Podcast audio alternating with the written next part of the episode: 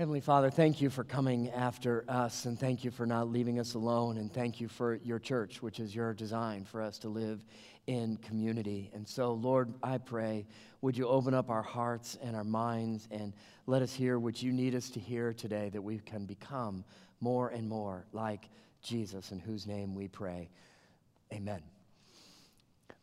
Well, in a world made for me, what you get in a world made for me is an epidemic of loneliness, which we see and statistics continually bear out. And, and maybe there are some of you here this morning that even in the midst of a worship center full of people that you can still feel lonely. Maybe you feel like this guy just in a bubble that nobody can get to you and nobody can you can't get out to anybody and you feel that among a whole bunch of people you're just watching the world go by and it feels like I am all alone. We live in a world that is made for me, and it has led to just this chronic loneliness and isolation in our society. As I was putting together this message, came across some statistics from the Health Resources and Service Administration. 43% of seniors feel lonely on a regular basis. 45% increased risk of mortality in seniors who report feeling lonely. And being lonely is like 15 cigarettes a day. That is amazing to me. It goes on among some of the key findings an estimated 6.7 billion in annual federal spending is attributable to social isolation among older adults. Poor social, social relationships were associated with 29% increase in risk of coronary heart disease and a 32% rise in the risk of stroke, studies have shown. Authorities expect the financial and public health impact of loneliness to increase as the nation's population ages. We live in a world of me, and we are reaping what we have sown. There are more and more people living isolated and alone. But God has something better for us, and therein lies the good news. God doesn't want us to live isolated and lonely. He knew that from the very beginning in the creation of the world, that we are developed and designed for relationships. So even though we can live in a world made for me, we need to find the we. And this is what God has designed for us. And this is what we want to unpack in this three week series that we're doing. And that's what we want to unpack today. How do we live in we in a world made for me?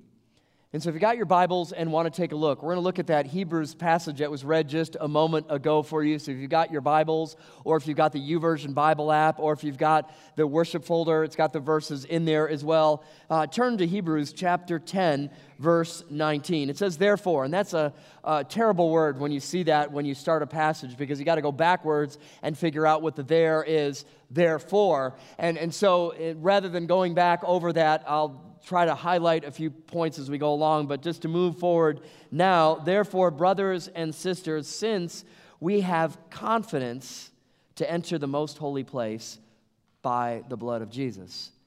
I just want to stop there because I imagine there are some people like, I'm not sure I have confidence to enter the most holy place of God.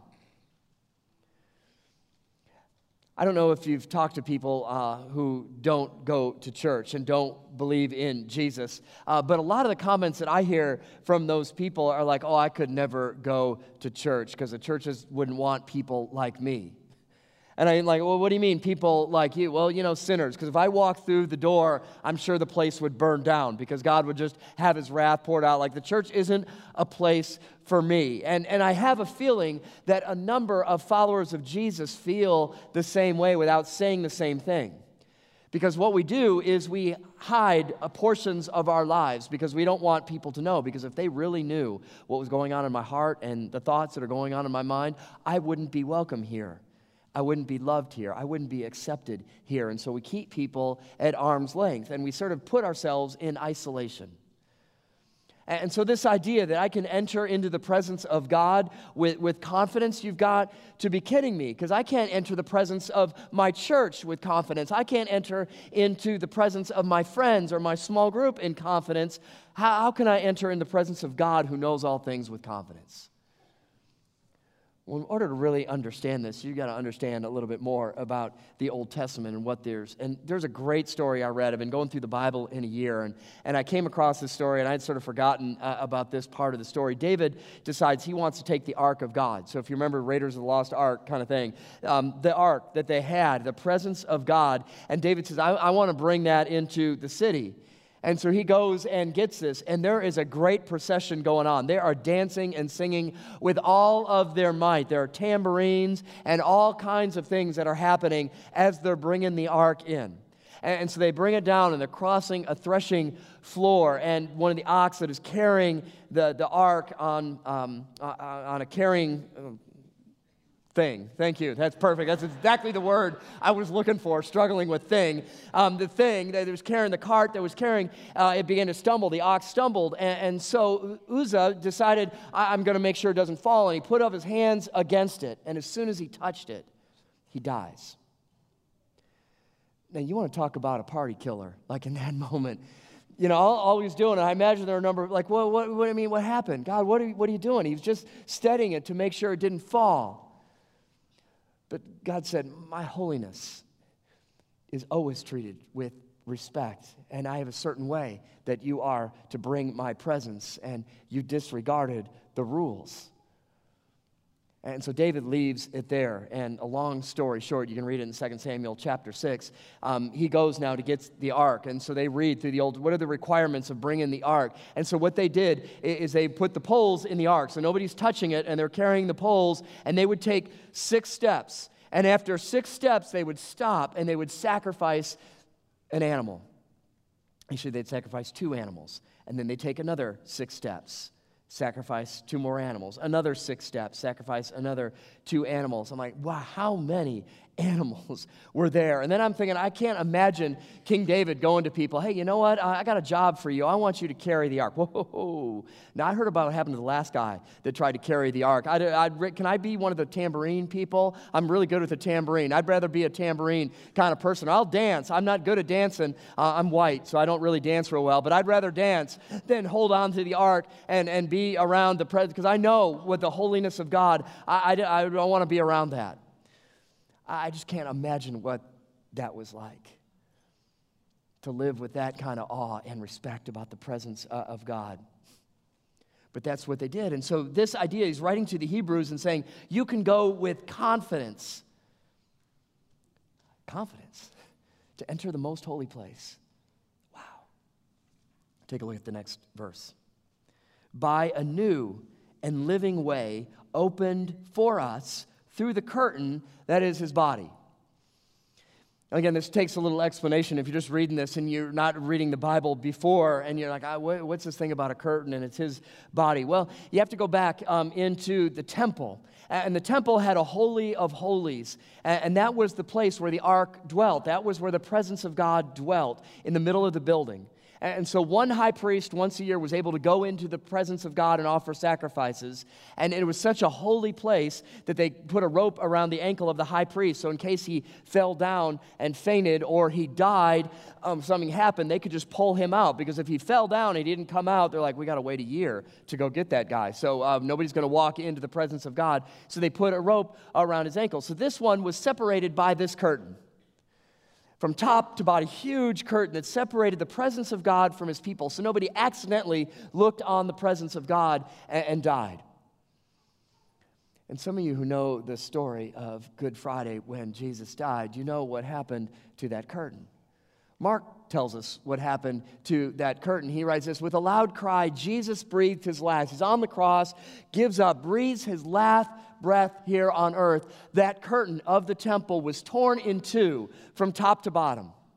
Not, not a little tear at the bottom, top to bottom, swinging wide open now, the presence of a holy God before his people, as if God were saying, There's no longer anything separating me from you because there has been a payment that has been made for you. Jesus was enough for your sins, and there is nothing that is going to separate me from you any longer. So you can enter the most holy presence of God with confidence. Why? Because you're good enough? No, because Jesus was good enough.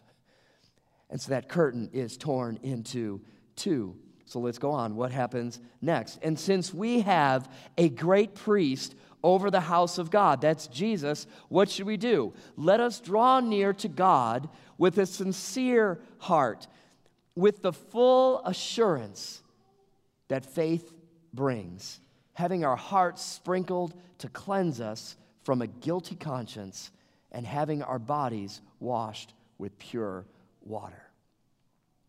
Man, what a beautiful picture. No more guilt. And no more shame. I've been washed clean with that, that we can enter into the presence of God. And I tell you, that just changes the way you, I'm so glad I live on this side of the cross because I would not want to be having to sacrifice animals day after day, knowing that that doesn't really take away sin. I'm just sort of appeasing uh, the wrath of God for this moment when Jesus comes and he takes all that away. Wow, when you begin to understand that, it changes the way you worship. But, but at this point, you're like, okay, well, this sounds a lot like it's just me and God. How, how does that get to finding we in a world made for me? Well, if we're going to find we in a world made for me, it starts with our relationship with Jesus. In fact, that's why our mission statement starts that way. Our first part of our mission statement, you might be familiar with, is connect with Jesus um, because we believe there's no other name um, given unto men by which we can be saved. Jesus is the only way to eternal life. And so we say, Jesus. We want people to connect with Jesus. That's the most important thing that happens. But our mission statement doesn't end with connecting with Jesus. If you're connected with Jesus, that's fine. We don't care about the rest of your life. No, we want to connect with others because we believe that in connecting with others, that's how other people get connected with Jesus, and that's how we grow in our relationship with Him.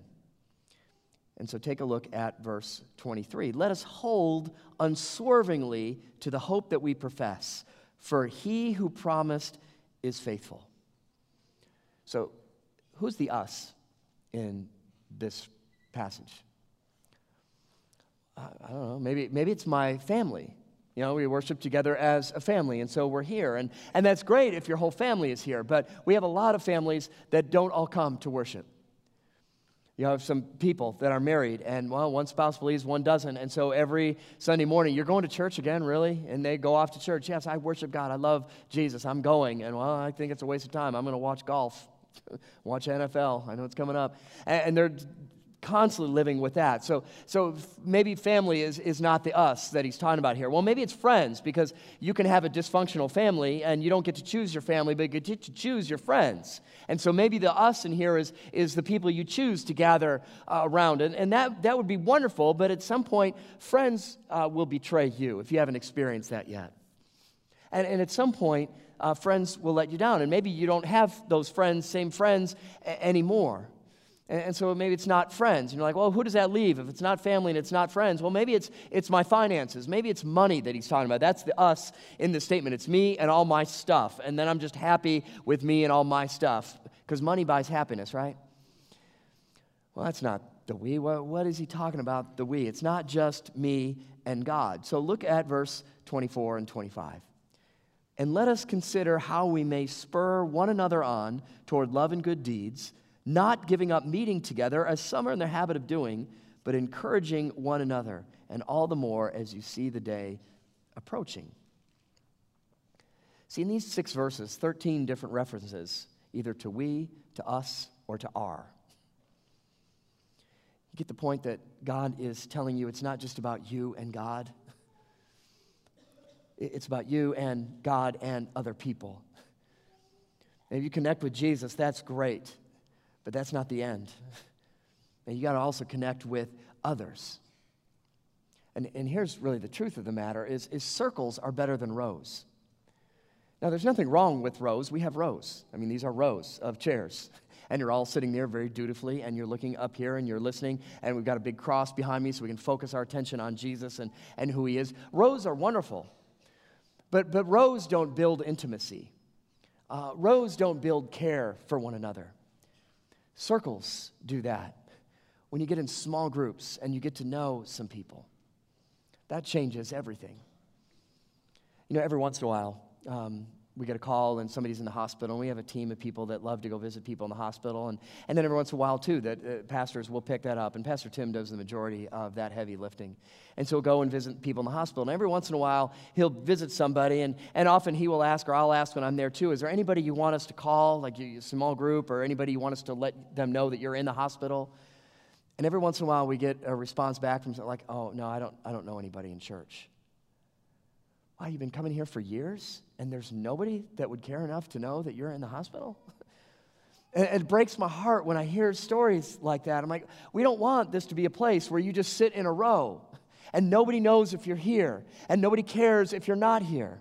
That's not what we intend to do. We want people to get in community. We want people to get in circles rather than rows because circles are better than rows. That's where intimacy happens. That's where care happens. That's where life happens. That's where a relationship with God really develops. And so, if you think you're ready to step into a circle, let me give you some questions to really get your mind ready and your spirit ready um, to get into community and what that really looks like. And so, the first one I want to challenge you with is Am I willing to step into someone's mess without judgment and condemnation? Now, we all have a mess. My life has a mess. Your life has a mess. Everybody's life has a mess. Just the degree of messiness is really all we're talking about. So none of us can claim we don't have any mess in our life. We all have it. But are you willing to step into someone else's mess and, and listen to them, empathize with them, love them through the process, care for them, pray for them, help them through that? Are you willing to step into somebody's mess? So often, um, this is where a, lot of people get turned off. Because the assumption is the church is a place of condemnation and it's a place of judgment. And this is one of those things, frankly, I, have really tried to work hard at my life. And I, have got friends uh, of all varying degrees of brokenness and messiness. I've got friends that I've known since college in, in homosexual relationships, and, and it, it, it breaks my heart. But I, I intentionally said, you know what, I want to have a seat at the table. And so I'm going to intentionally be friends with people because I might be the only Jesus follower that they ever come in contact with. And I don't want them to have no contact with Jesus and his followers. So I'm going to stay engaged in a relationship. And I can disagree with the way you choose to live your life, and I'm still going to love you because that's what friends do. I have friends who are alcoholics, and it pains me to see them destroy their lives and their families. Uh, and, and I'm intentionally, man, I don't want to just heap them with condemnation and judgment. I, I want to let them experience the love of God. Because really, what we're saying, if we're serious about this, is we say, is, Am I willing to give somebody else what God has given to me? Am I willing to extend the same grace and the same mercy? Now, well, what about truth? There's, there's place for truth. But don't let truth be heard like condemnation and judgment. Let truth be heard like God has a better plan for you. God has more for you. If you want to discover more, I want to help you do that. I, can't do it for you. So, number one, am I willing to, to step into someone's mess without judgment and without condemnation? Question number two, you need to ask yourself Am I opening curtains or am I shutting them? A lot of people on the outside feel like the curtains have been shut. I, am not, I'm not really, you don't want me at your church. You don't like my type, whatever that is. So the question we need to ask ourselves am, am I willing to open curtains up? Or am I saying by my words or my actions or just my demeanor, am I saying, you know what, clean up your life first, then you're welcome here? And I find it so ironic that, that God just ripped that curtain from top to bottom when Jesus cried out in his last breath. And, and we spend so much time sewing up that curtain again to keep people uh, away. So are we opening up curtains or are we shutting them? Are we communicating, you're, you're not welcome here? So are we opening them or are we shutting curtains?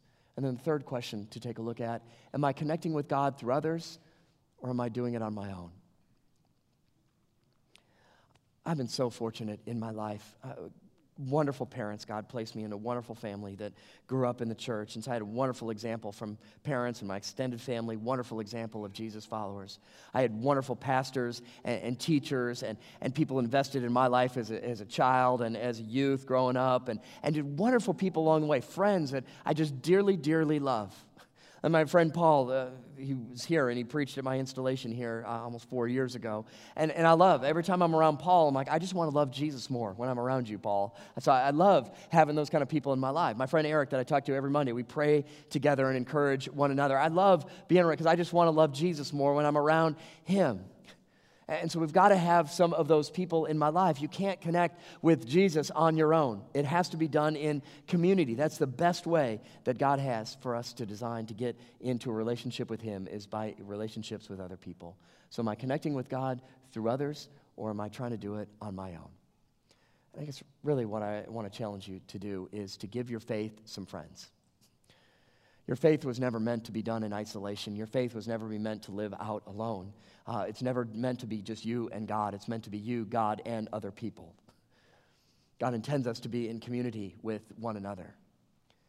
And so that's what we want. We want every single person who is connected with St. John, who, who wants to be in that kind of community. We want to make it as easy as possible for people to get in community.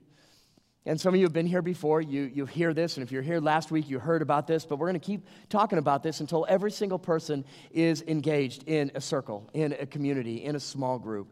And so in your worship folder, you've got the grilling group uh, little sign up sheet. I want to encourage you today, if you're one of those like, I have been sitting in a row far too long, it's time for me to try out a circle. Great thing about a grilling group is it's three weeks man, you can do it for three weeks. You can handle it. And you get food on top of that. Like, if we can't entice, I don't know what else we could do to entice you. We're giving away pancakes and sausage. Like, anything we'll do to get you in a circle because we want to make it as easy as possible. And as Pastor Tim said last week, the beautiful thing about um, a grilling group is it's three weeks. If you didn't connect uh, with these people in your group, great you can find, we'll find another group and we'll get to do it again. And you'll have another opportunity to meet some people, but don't let excuses get in the way of you getting in circles. And try it. Just try it. Write your name down and try it. And you can take it out in the connection counter, uh, or you can go outside and pick up a sausage and a pancake and, and say, Boy, I'm, I'm in. Because I, I don't want anybody to have to have that conversation with one of us again. Can we call anybody? Do you want anybody to know you're in the hospital? No, I don't know anybody here. I don't, I don't want to hear that story anymore. I want every single person involved in a community, in a small group. Everybody knows one another that way. Everybody's got somebody who's coming alongside and caring, and you're extending that care to people. And this is what we want to do. This is how uh, we uh, intend to do that. So, this is a great day to sign up for that. Now, for some of you who are like, Amen, man, I heard what you say. I believe it. That's what I want to be. I want this church to become more and more and more like that, more engaged in small groups. Um, there's a spot on here for you too. I, I, tell you, I'm really praying for miraculous kind of thing. We, we had a, a good turnout of numbers uh, last week that signed up. I, am praying that that just gets blown out of the doors this week. But if, if God answers my prayers, uh, we need some more hosts. So if you're one of those, I, would like for somebody to be able to experience community because I've experienced community here, and it's a great community to be involved in. I want to help other people get engaged in community. You can check, I'll, I'll host. We'll train you, we'll help you, we'll do everything you need to do to be a part of that. So please check this out and be a part of that. Now, we live in a world far more that is becoming a world more and more made for me. And we have a loneliness epidemic in the world. And so the anecdote to that is community. It's finding we. And we want your help so more people can find a we in a world made for me.